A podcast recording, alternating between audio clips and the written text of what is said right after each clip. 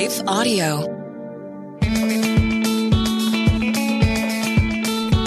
Welcome to Crosswalk Talk. I am your host, Michael Foust. Thanks for tuning in to today's episode.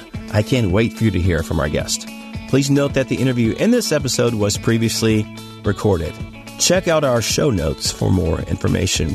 If you want to see this interview on video, then check out Crosswalk's YouTube channel, which is linked in today's show notes. Willie and Korie, thanks so much for joining me today.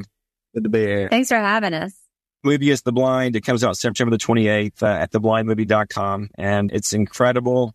I watched it this weekend. I had tears at the end. Willie, you're the baby in the movie. What do you remember about that time with your dad? I really don't have any memories. I guess I'll call it pre Jesus for Phil and Kay. Even though I was, I would think I was a two year old in the movie. It was actually played by my grandson, John Shepherd.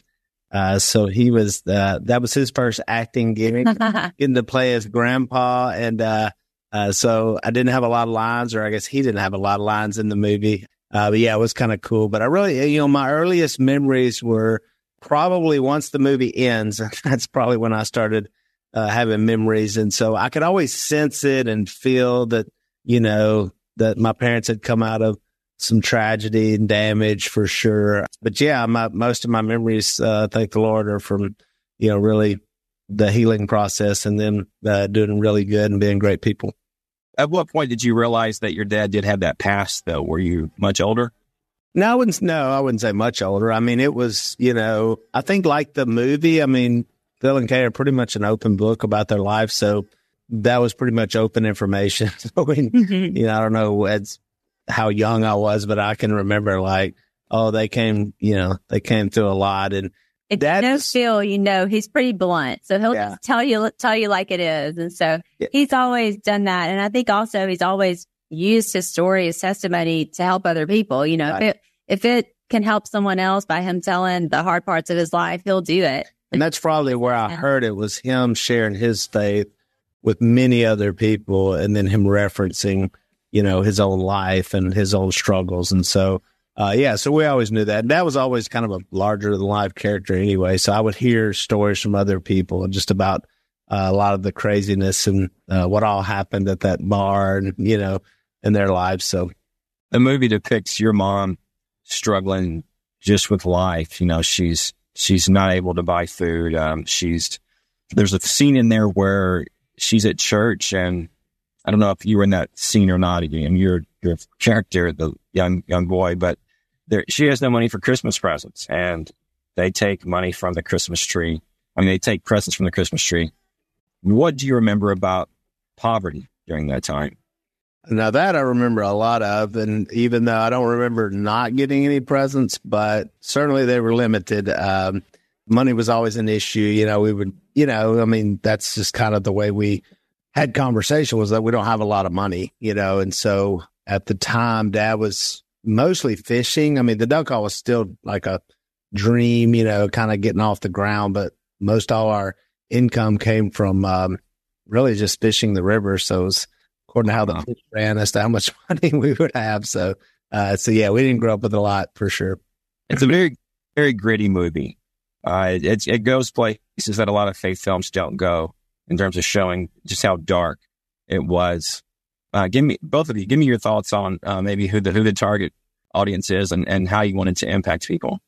Yeah, it's it's difficult because Duck Dynasty, our show is, you know, it's a funny family show. And so we're telling the backstory of it and it it is dark, it's gritty, it's hard, but you know, we just felt like it's important to be honest about that because I think you can see a family on television and think, oh, this upward trajectory towards success and their life life must have always been perfect. But actually that is really far from the case. You know, there was alcoholism and uh, addiction and adultery, and all those things as part of their story. And we thought, you know, we, you you really need to see the dark side to to understand the light. You know, to understand God's grace and His redemption and His covering for even what someone would look at and be like the worst of sinners.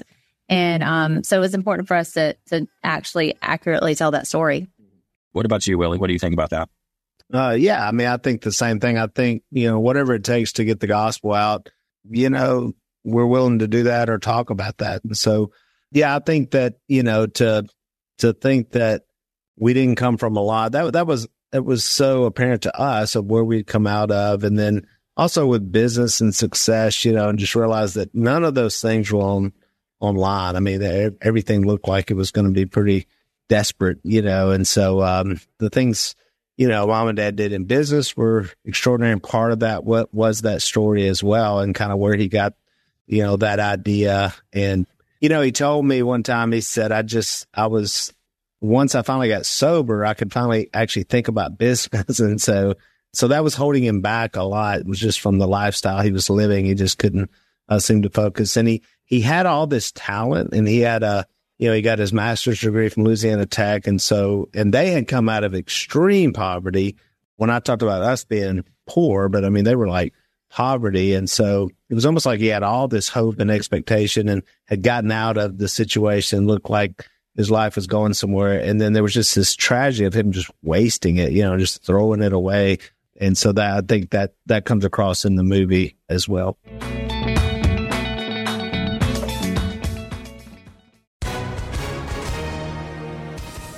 Everyone. If you've been injured in an accident that was not your fault, listen up. We have legal professionals standing by to answer your questions for free. Call now and find out if you have a case and how much it's potentially worth. Call 800 497 4410. I'm here with spokesman John Wolf. So, John, tell everyone listening who should call right now. Well, Maria, first off, thank you for having me here. It's always nice to answer the listeners' questions. Now, as far as who should call in, Anyone who's been injured in an accident and think you deserve compensation, give us a call right now. 800 497 4410. You'll find out if you have a case and how much it's potentially worth. Thanks, John. You heard it, folks. Take advantage of this opportunity and call now. 800 497 4410. Advertisement sponsored by Legal Help Center may not be available in all states.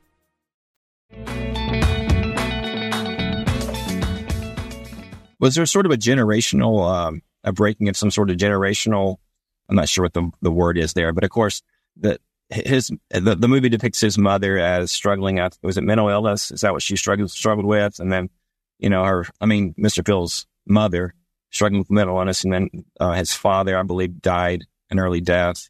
He didn't um, die an early death. He had broken his back. So my grandfather worked in the oil field, as most of the people around that area did in Northwest Louisiana.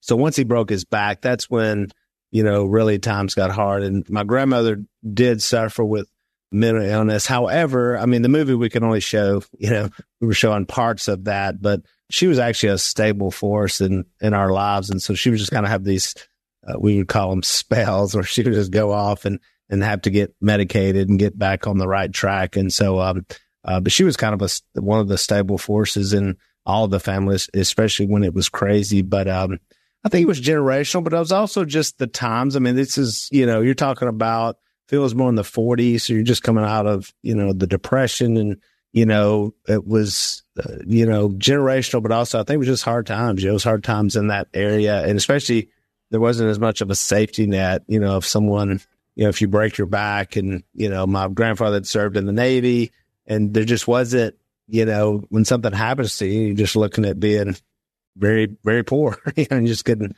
make ends meet. So I was thinking there's also a phrase that's used a few times through the film, Who's the Man? Mm-hmm. And that's something that Who's a man? Who's a man? Who's a man? Yeah. I heard that a lot growing And Willie remembers hearing that a lot growing up. And that was something that was kind of d- that pressure, you know, that pressure that Phil felt from a very young age and all of the kids because their mom was in, in and out of mental hospitals. Their dad you know, had a broken back, wasn't able to work. So there's that pressure of like, who's the man and like so, showing that you can prove you can do it all. And then when, you know, when you hit rock bottom, you're like, oh, I, I can't do it all. I don't have it. I don't have it all together. And that's when Jesus comes in and you're like, oh, I don't have to because there's someone who has taken this for me. And that's really a big, big part of the theme and the message of the movie as well.